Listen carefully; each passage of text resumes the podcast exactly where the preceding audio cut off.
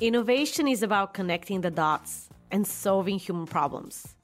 Without context or story, innovation and the technology that drives it will not have ROI. The starting point for any experience design program is knowing the DNA of the brand and the customers it serves. Just ask Kambiz Hemati, VP of Customer Experience and Environments at American Eagle Outfitters, whose impressive career has put him in the middle of the action with big brands like Foot Locker, Nike, and Starbucks. 20 years of experience design focused on innovation and visual aesthetics has taken him on a journey designed to transform how we shop and the way we live. Coming up, you'll hear from Kambiz on why taking care of associates is fundamental to the customer experience, the value of understanding that not all customers are on the same level, why you must look beyond your narrow competition when designing, and seek inspiration in a broader context and across industries. How reiterations, trials, and willingness to accept that half of what you do won't work are key for exceptional customer experience. And the importance of creating a holistic experience across channels, connecting the physical store with the website so they introduce and complement each other. Culture starts at the top, and great customer experience, the only competitive strategy in today's world, is fueled by great leadership. We hear and read this every day, but many brands don't drive customer first strategy. For those at the top who want to make that leap but don't know how, we'll learn from leaders who share what you must do to become customer centric. I am Liliana Petrova, and this is The One Thing. Hi, Kambiz. Thank you for joining us today. Hi, Liliana. It's great to be with you. I am particularly excited about this interview because I have a kindred spirit both in experience design and in coffee. I have not met anyone in uh, America that understands the culture of coffee shops. Uh, the way we do it in Eastern Europe and the way I think uh, in Iran, um, you probably have seen this. Um, and I honestly probably missed it for 10 years here. Uh, and then I, I forgot about it. So thank you for um, bringing that back in, in my life. Um, it's it's a, such a you know it also brought me back to high school because I remember spending hours in the coffee shops in Bulgaria. Yeah, that's the, that's the same for me because I I um, grew up in Switzerland uh, most of the time, and uh, you know, again, being in Europe like you uh, were, um, I remember going to school and then spending like ridiculous amount of hours in coffee shops, just hanging out or doing people watching. always, you know, in a in a piazza and and just you know talking to friends you know there was always a coffee shop where you knew that if you go there there will always be people that you already knew and you could have conversations and hang out. And and so that for me was um, that's how i grew up uh, around cafes in europe. And then when i came to the us and i um, i sort of forgot about it the same way you do. I mean i like coffee but you know i never really focused on it until i got the job at starbucks. And starbucks suddenly rekindled in me that whole sort of coffee shop idea and third place and and sort of combining my past experiences of coffee shops with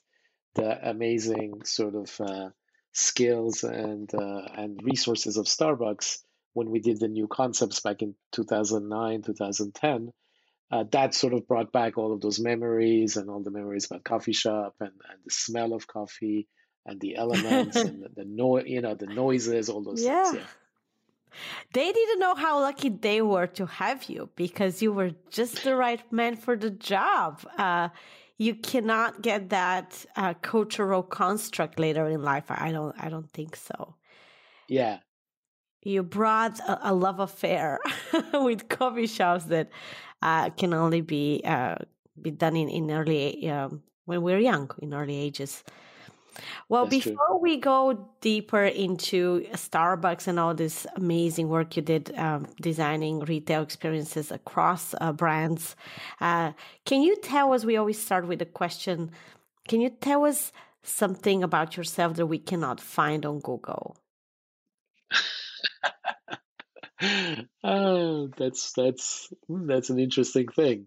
Um, well, what I can tell you is that um, since I was a kid, I always wanted to be um, either an architect, uh, designer, or a filmmaker.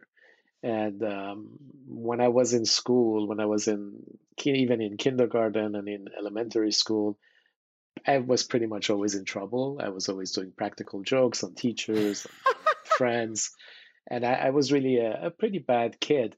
And the only way they could always, um, my parents or or any educators could make me calm down and, and sort of behave.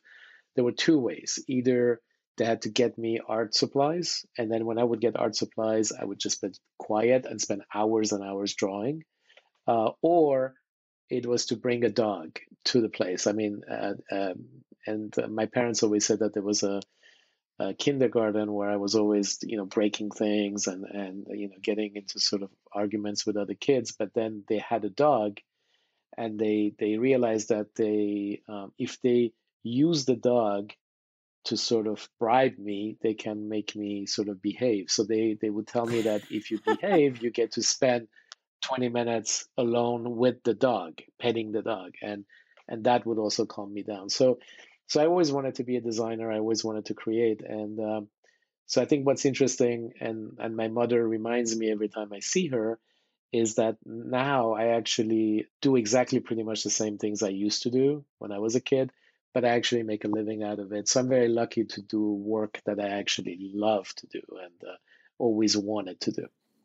Yes, I was just to say that my mother used to say the happiest people are the ones that transform their hobbies into their work. Right. So that was always my goal. Uh, it creative types like you have I feel I feel easier way to identify that hobby earlier earlier in their lives. Uh, people like me that are more cerebral, more I, um, I don't know what to call myself, more problem solver. Um, it took me some time to find customer experience and realize that that that that field really encompasses what I love to do most. I, I remember the frustrating 15 years of searching. Uh, so uh, I'm a little jealous. You you you you figured it out much faster than I did. You're one of the people that understands one of the ways to build great customer experiences to reflect on your own. What is the best or worst customer experience that you have ever had? you know, uh, that's a that's a tough question. I'm sure there's a lot. There are lots of you know good and bad. One of the worst ones I had recently, and I'm not going to mention the name of the place, but I was looking for a dishwasher, and uh, I looked on, online, and then I went to a place to actually see the dishwasher. Uh, and look at you know compare the the different because you know it's complicated when you get a dishwasher you have to get the right size and, and all those things and uh, and I went there, and the person who was working there, although there was nobody else in the store, you know, they, they had the actual dishwasher I wanted, but they couldn't tell me, they didn't have any in stock. They couldn't tell me when they would get it. And, you know, I couldn't order it or have them call me when it is ready. So basically, there was no way to there was no way to purchase this dishwasher. And and I said, well, you know, can I put my name down? No what do I need to do? You know, I don't know. When are you going to get these dishwashers? We don't know. And then finally, he said, okay, let me get your email address. I'll contact you and let me find out and all these things. And then he never emailed me. So it's kind of like that's where, you know, when we talk about retail, is eh, that's the challenge in, in retail. I will never go back to that store again. Um, and it's a big chain. Uh, and because if I go there and I make that effort to get in my car and then get there, and then they have nothing to show, they don't know anything, they don't know when they're going to get it, and then they don't follow up, then you know there's really no way to do business with them. Then that's really where I'm not really sure why why there is a store, right? Um, yep. Yeah. I was just thinking that what is their purpose? Yeah, exactly. it exactly. doesn't seem like they could do anything for a consumer at that moment. Yeah, exactly. And and that's the challenge, you know. It's a it's a I kind of felt bad for that person because he was alone in the store in that particular section of the store.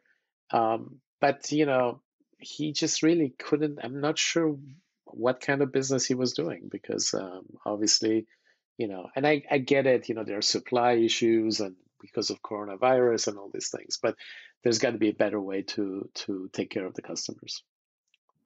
You know, one thing that I remember learning, uh, kind of in JetBlue, the way you learn a lot of the stuff in your life in Starbucks. That's kind of my my professional schooling was in JetBlue. Uh, and early on, we found out that it's not necessary. The problem with customer experience is not necessarily that something will go wrong, but that if you do the right things when things do go wrong, you can um, capture a customer actually for longer periods than if nothing went wrong. So designing and, and being intentional about what you would do when things uh, are not necessarily working correctly is a very good investment from a customer experience perspective that not many people do and not many executives sponsor because the numbers are not in their favor. So they, they always say, well, what's the percentage of people that will be in that situation? And why should I spend money to address that specific subgroup of, uh, of issues or scenarios? Uh, and the upside, we did actually research. The upside was tremendous it, it yeah. really is, uh, yeah, it's actually uh, proven that it's 30 net promoter score points up if you recover well. And for those who know and net promoter score or don't know net promoter score, it's 30 points is a lot. It's a, it's a really yeah. big lift.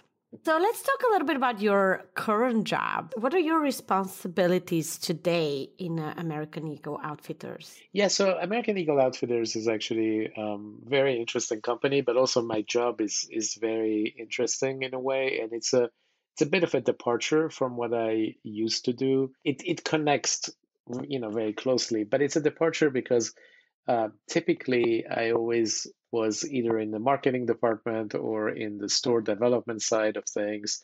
And I always took care of mostly new concepts, innovation, retail, uh, store design, that type of, you know, um, at Verizon, I was heading actually all of the communications in stores, so all the 2D and 3D and all the messaging and all these things. So I had different sort of careers, but it was always like that. In the American Eagle, what's interesting is I actually report to the chief commercial officer. So it's a it's a different position, um, and also what I like about my position now is that it's um, it's I have the store design team, I have uh, uh, a sort of a store construction team under you know in uh, you know as part of my um, sort of broader team, and I have also put together a concept retail concept and innovation team. Uh, so I oversee design construction, but I also oversee customer experience. So um, I don't do it in a in a traditional sense uh, of how people do customer experience because at the end of the day, I'm I am a designer and I look at everything through the lens of design and proportions and colors and size and uh, but it's kind of like a, it's a very interesting sort of way for me to use a lot of the skill sets I've developed in the last 20 years or so, um, but more in the service of of our customers and our store associates and doing problem solving and, and looking at the customer journey in everything we do. So it's kind of identifying a sort of a challenge and then using my design skills and construction skills to create an environment or design a new customer journey. That's so interesting. So then how do you connect with your vision with digital experience if I go on on your website? Yeah, so that's a that's a thing that we are also working on, which is something that you know I've been at American Eagle. I joined right before the pandemic. I joined in February to 2020. So we had the first phase of what I did. I ended up doing was because of the pandemic. We I, I actually was put in charge of store reopening. So I was doing the store reopening with um, all our internal teams. Obviously, that was a big challenge as a project. Uh, and then what we've done since we reopened the stores is really to concentrate on ways we can make the stores more efficient and introducing new elements introduce you know connecting the store more to social media to uh, you know we have a whole program of that we also have a uh, we're looking at store formats looking at different types of stores. We're also looking at store design uh, at doing an evolution of our concepts uh, of all our brands. So you know we're doing a lot of that. I you know the store the website is right now uh, still a separate entity. Uh, what we're doing is I'm working closely with them to connect. Really, we're taking the store more towards the website and taking the website more towards physical. It's kind of like if you have two poles, um, you know, the website should start to introduce more and more of the attributes of the physical space, and the physical space needs to be way more connected to the website so that you know at the end of the day eventually hopefully we get to a point where it's a holistic experience throughout all our channels. That is one of the biggest opportunities of retail today. Um, and it seems like you're in the middle of this transformation. So I'm very happy that you're on this show because I do want to talk about what do you think would take uh, from big retailers and especially from leadership at the top at these retailers in order to empower people like you and your counterpart in the digital world to have the freedom to really design this uh, omni-channel slash mono-channel experience, right? Where the two channels become one channel. Do you have any thoughts on that? What do you think a leader of a retailer today needs to do to empower people like you to to make this beautiful cross functional and cross channel design? I think that, uh, um, I mean, there are many things we can talk about, but I would say that the most important thing in terms of empowerment is to sort of encourage a culture of test and learn. I think that's the most important thing. So, in fact, when I was interviewing with American Eagle and I was speaking to you know um, my now manager or and I was take, or speaking with our CEO, um, you know all the conversations were around the idea that uh, even before the pandemic, we basically believe that the cost of not trying new ideas and failing is way more than than actually uh, doing that, right? And also being okay with the idea that we try different things and then maybe, let's say at best, 50% of those actually work. Being okay with failure, being okay with quickly coming up with ideas, quickly testing and learning and pivoting as required. And sometimes you do something and it doesn't work, but then it brings you to another place. Or, you know, you, you start with something, you don't know where you're getting at, uh, and then you go through the journey uh, and and I, I really think that the only way you can get to a place that you can't even imagine is by starting somewhere and and trying and and moving. So um, what I like about my position right now, which doesn't happen often in companies, is the idea that we I can come up quickly with ideas, and the you know the company is encouraging the notion of going quickly and testing it. Test it in one store, in four stores, in five stores, whatever, and and learn from it. Get collect feedback, and then see what happens, and then constantly move the sort of needle forward. That's what that's what we're doing, and uh, that's what we did. And sort of the pandemic gave us a sort of an opportunity to even accelerate that kind of idea, introduce design thinking at all levels in the company.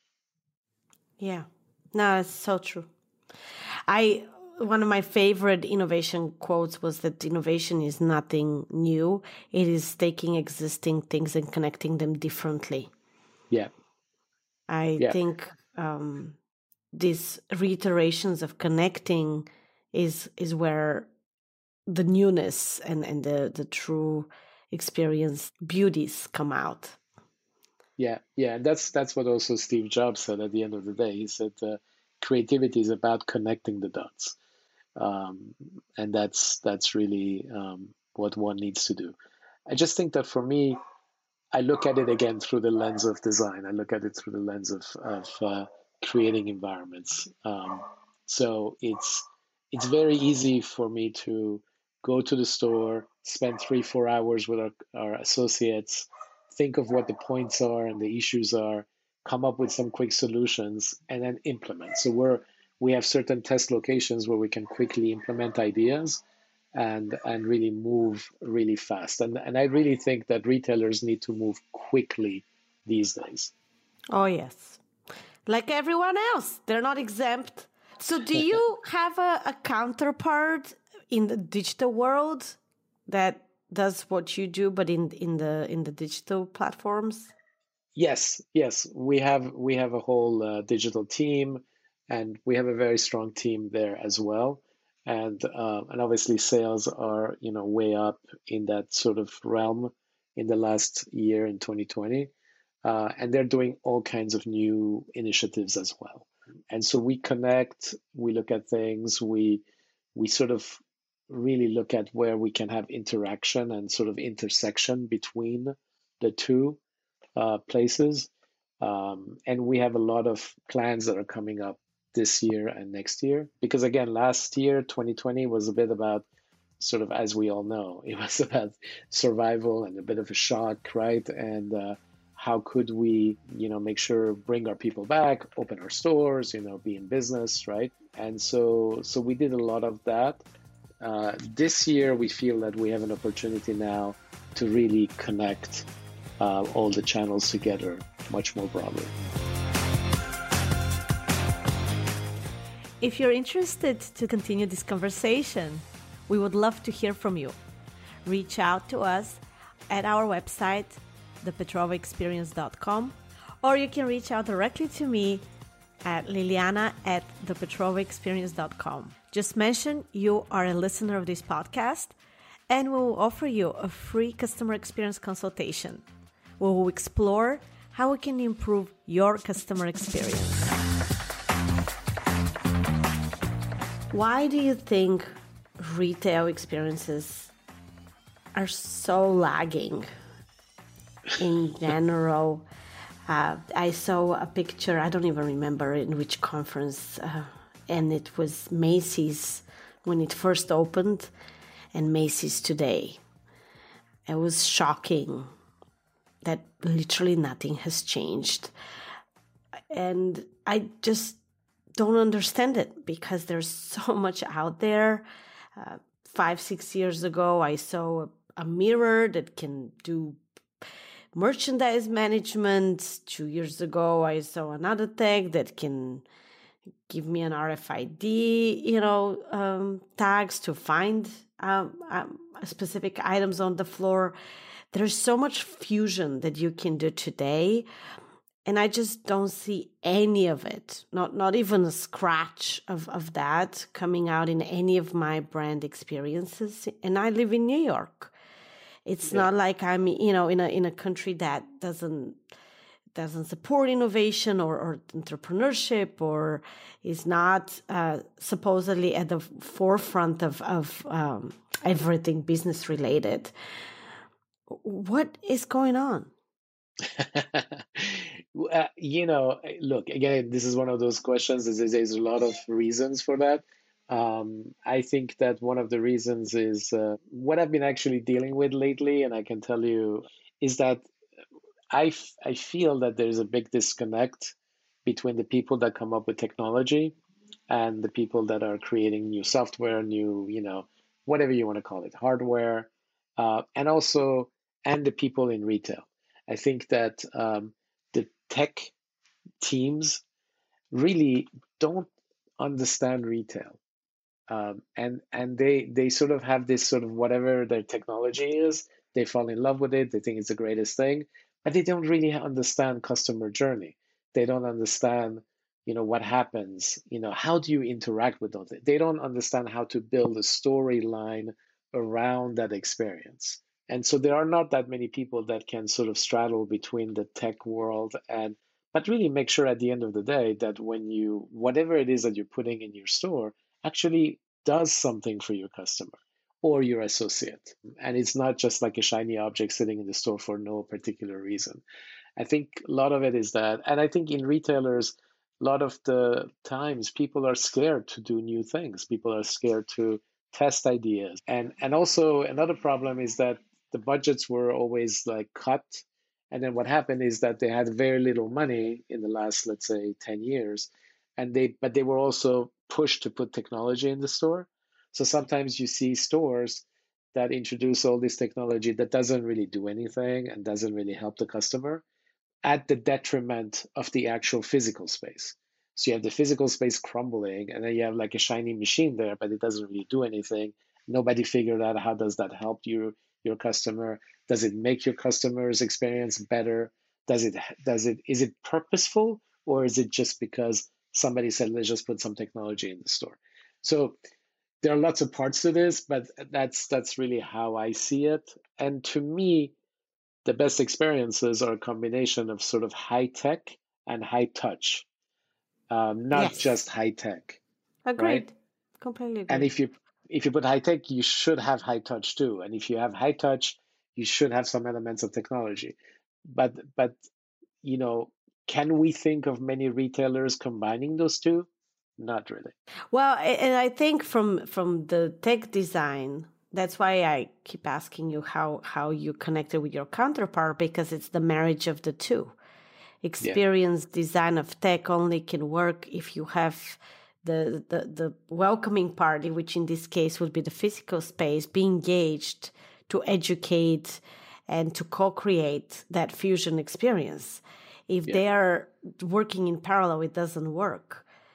Yeah. One of the things I remember with the biometrics boarding that we did uh, was the time, for example, of how long it took to get a, facial recognition before you board. If it was too long, it wasn't gonna solve the purpose uh, and the, the, the purpose and the the need of, of the customer and the employee. So having somebody like me that was straddling the, the two worlds could advocate for the customer and the employee experience and almost persuade the tech guys why something that in their eyes is a, is a overkill is an actual deal breaker because they couldn't understand how how much the impact was really detrimental to the adoption of the technology itself.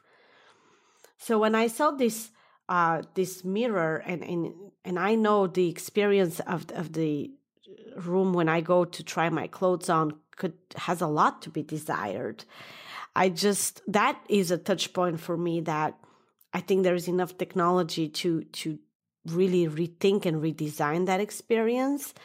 Um, I'm still perplexed why that hasn't taken off because to me, it was solving an employee experience challenge with the merchandising and getting people different sizes and all that. It was solving my challenge of, of being half naked and yelling for somebody to come and bring me an item. I mean, there's a lot to be said about that experience. And for some reason, it's just not being touched. Yeah, I don't, you know, it's kind of uh, we we have been looking at the whole fitting room experience a lot. Um, and really the, re- the the big push was that around COVID, obviously, and uh, when a lot of the uh, re- uh, sort of the other retailers closed the fitting rooms because they couldn't figure out how to reopen them safely, we actually completely changed the experience of the fitting rooms and reopened our stores with our fitting rooms open, which was, um, which again for me that was a point where, you know, if you we had closed all the stores, right, and then we reopened the stores. If we reopen the stores and we have we don't take returns and we don't have fitting rooms, then the question from a right from a customer perspective is like, oh, so I'm wearing a mask. I got in my car. I'm coming to this mall. I'm basically risking my life to come to your store, and you're not even giving me the experiences that I need, right, at the store level. Um, so for us, it was important that we would continue to accept returns, but we had to figure out a completely different way to do it so that our associates would be safe.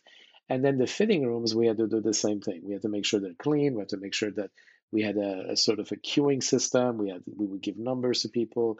So there was a whole thing. We had greeters. So you know, it was important to, and again, going back to your previous question, um, that's how retailers also shoot their, you know, in, you know, themselves in a way, because I saw a lot of stores back when we were reopening in June, July, where basically the fitting rooms were completely closed.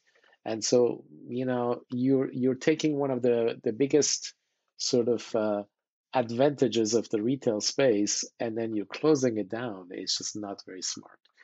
Uh, or if I've been in my apartment for two, three months, and I'm excited your stores is open again. I want to return this item that I bought online, but it doesn't fit or whatever. And I go all the way to the store with my bag, and then they say, "Well, we're not taking any returns." That would make me super upset as well, right? And disappointed in the brand. For me, what I've learned from COVID in the last year is also that you know we always talk about customer experience. What we did when we reopened the stores is I started to look at the associate experience before the customer experience, right? And and the reason was because I felt if our associates are not safe and don't feel good returning to the store, then the, the service is not going to be good. The customers are not going to be happy, right? So instead of thinking, and sometimes I feel that I mean, we all do and we should concentrate on the customer experience. But for me, the shift during COVID and what I'm thinking more and more these days is is kind of like a little bit of a reverse. I start with the associate, then go to the customer. And so that's one of the things that I think one of the learnings from this past experience of 2020, because often also our associates are our customers in our case, because our customer base is 15 to 25. So that's a bit of a different way to look at it. But I think that the, the associates are so important in the store.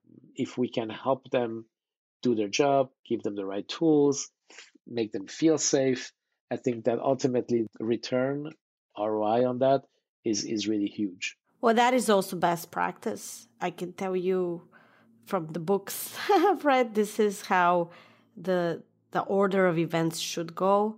Unfortunately, the associate experience depends a lot again on executives and on the culture because yeah. the investments there are having even less of a linear ROI calculation. And that's why we often, people in my field, you would hear us talk a lot about culture. And it's not necessarily an isolated thing that we're just passionate about culture. It's because that is what defines employee experience um, for whatever industry you're in. And we truly believe the high touch comes through employees. So that 50% probably of, of the equation is the people and how they feel about your brand and, and your leadership. Um, and somehow that is very, um, very often skipped almost. Uh, you know, the first the first challenge is that people think tech will solve everything by itself, and the second is to think that there is no um, need for investment in employees. I um, yeah. in JetBlue, half of my portfolio actually, as a customer experience program leader, half of my tech was uh, employee facing, and the yeah. other half was customer facing. So yeah. they did have their ratios right in terms of programming. Uh, I haven't seen that ratio often though. Yeah, it's true. It's true. That's Almost, very interesting. Maybe. Yeah. And I, I also heard recently somebody um, say something as it was quite interesting that this associate may be the only human interaction a guest had the whole day. You yeah. you know, and and that that requires that whole hospitality training that we do and that we talk about that initially associates maybe didn't need but now their role in the ecosystem of the consumer also has been elevated. Uh, so they have almost this new responsibility without knowing it, maybe sometimes even to, and an opportunity to create a much bigger impact uh, on the customer um, perceptions of the brand. Yeah, absolutely, absolutely. We we um, again, those were part of the our store reopening strategy. We thought a lot about those. Uh, I always felt that the people who are coming, some of them are comfortable some of them may not be. Some of them are more worried. Some of them may less be, right? And then how do you gauge that? How do you how do you find out and how do you serve the different customers in different ways, right? And and so we went also through a sort of a, a new training and a new sort of a, a, a, dialogue, let's say, with the customer, where you know the you know to just at the beginning to gauge are they okay and they're you know sort of they feel safe. In that case they needed less sort of assistance.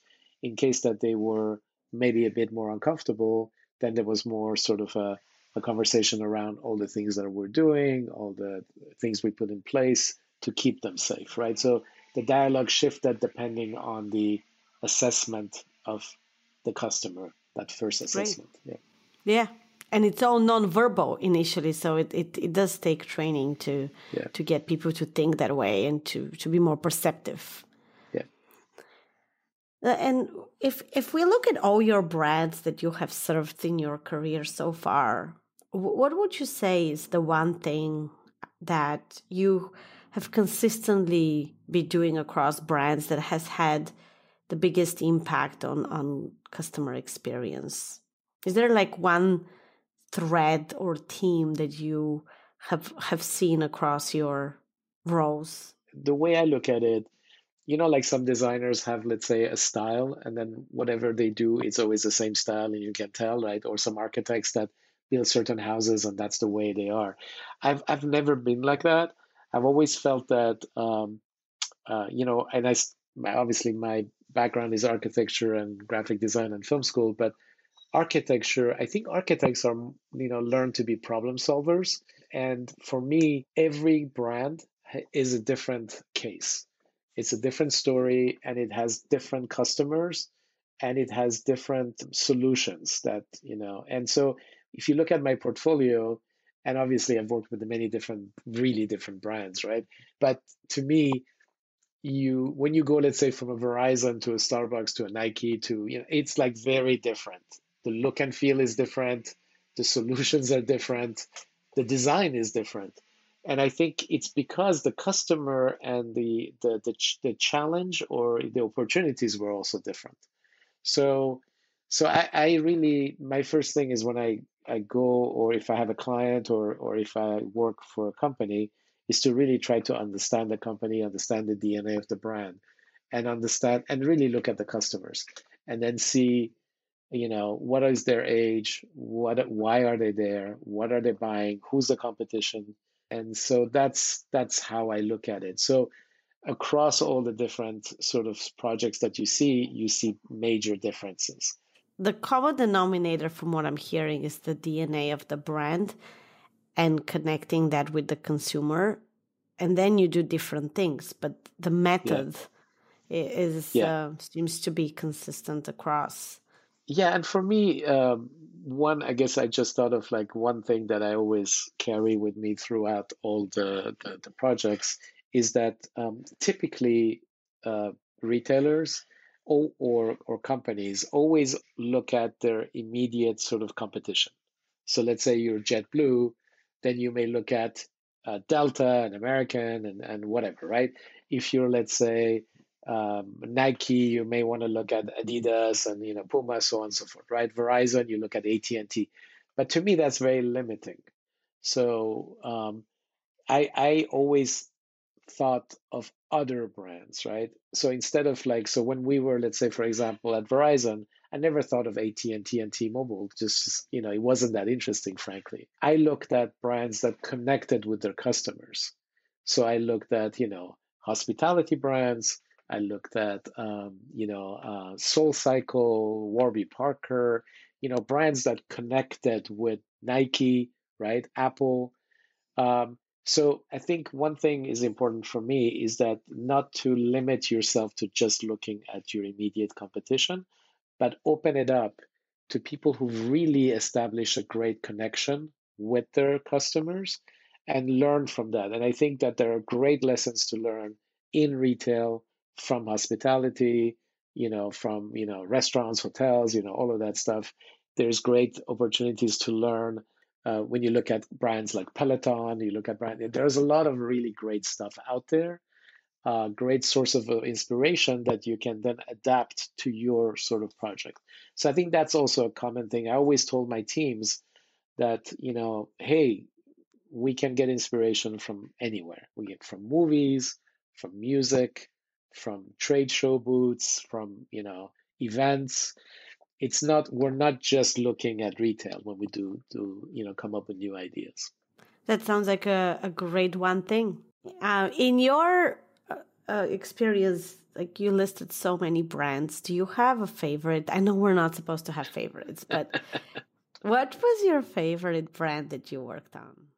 You know, I'm actually very happy with the the brand I'm currently working on, and the really, I think what I like the most about American Eagle right now is I really like the people I work with, and I really like our CEO because he's very, he's really very concentrated on innovation, and really wanting to explore new ideas, which is so rare, I think, at that level, right? Um, so I like I like that a lot. Um, I had good experiences and you know and, you know not so good experiences with a lot of different brands. Uh, for me personally, and and this doesn't have to do with maybe specifically design, but I learned I ended up learning a lot at Starbucks.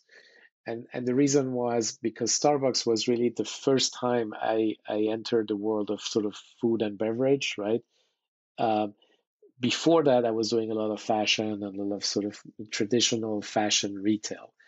Um, and so Starbucks, I learned a lot from from that whole culture, the the third place, you know, the how um, a lot of uh, new ideas were based on research, on and development. A lot of ideas were based on testing, um, and uh, and for me that was a new space. So for whatever reason, and you know we, you know there are a lot of details to it. I ended up Starbucks was a pivotal moment for me because it really took me from just purely design and just really making things look really as beautiful as possible to more thinking about customer experience and you know and and all of that that space between work and home and you know all of that and and also when we were redoing the global sort of uh, store concepts because it was global and because starbucks around the world are used in so many different ways it was interesting to to do the research and come up with solutions that are tailored uh, to different markets as opposed to uh, previously where they had one experience that they copied everywhere right? So um, so that cultural component of it was very interesting as well. Yeah Sounds like an experience of a lifetime. I, yeah, uh... I've been, you know, I've been very lucky. I have to say. I mean, I've been very fortunate to work with great companies and work with, um, you know, really great people. And every step you learn something, you know, from from those cultures uh, that you take on with you to the next sort of job and next project. Thank you so much. If I was to ask you what keeps you grounded, what would you answer? Is I always feel that there's so much still to learn. I always feel that there is, like, I, it's like kind of like it's kind of that notion. I don't remember somebody famous said it that the more you know, the more you realize how much you don't know, and I think that that helps me stay grounded. I I really have a big hunger for learning still, and I I really am very very curious, and I so I you know. Uh, I traveled a lot. Sadly, in the last year, it was hard to travel as much, but I think you learn a lot from traveling. You learn a lot from uh, from speaking with people. Um, uh, that's really where I, you know, I like new challenges, and I feel that um, it, it's just like things can always get better, and there's always room for improvement. And so for me, it's it's just, and and I have to say, I I just really enjoy my work. I'm, I'm I feel very fortunate again to work for great companies, but also for to work in fields that I like. And you know, it's for me, it's really not work. Um, yep. Like yesterday, I was you know in one of our stores, and I just spent about three hours with our you know associates, with the visual merchandisers, with people, with customers, and we just hang out and just like hearing them, you know, and often you hear things and you know there's not much use to it. You think, well, you know, you know, yes, that doesn't really apply. There's no, no, we can't do that. You know, that kind of thing. Because you know, I always encourage them to give me ideas. But sometimes you have these gems that you find, and then you take it from them, and then you, we apply our skills to then make it quickly come to to reality and it's just it's just really super exciting. Thank you so much for being with us today. If our listeners want to get in touch with you or learn from you, what is the best way to connect with you? I think the best way is, uh, you know, what I typically do, which is LinkedIn. I think I find very interesting. Uh, to stay connected with uh, associates and friends. And you know, as people move around, it's always easier to find them through LinkedIn because you never know where people are going. So yes, and I'm on LinkedIn, and uh, uh, I'd love to hear from everybody. And then via email as well. So my personal email is hey h e y at uh, my first name, which is K A M like Mary, B like Bob, I Z net. So hey at kambiz.net. I welcome any emails or anybody or any inquiries and and really I'm super excited about having conversations around retail and innovation. Thank you.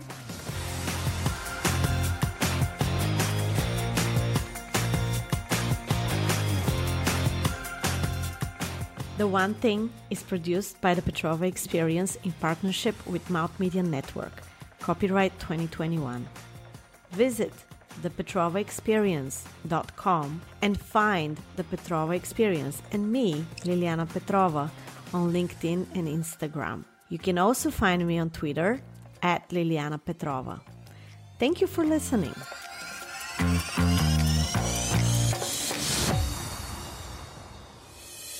This is Mouth Media Network, the business of being heard.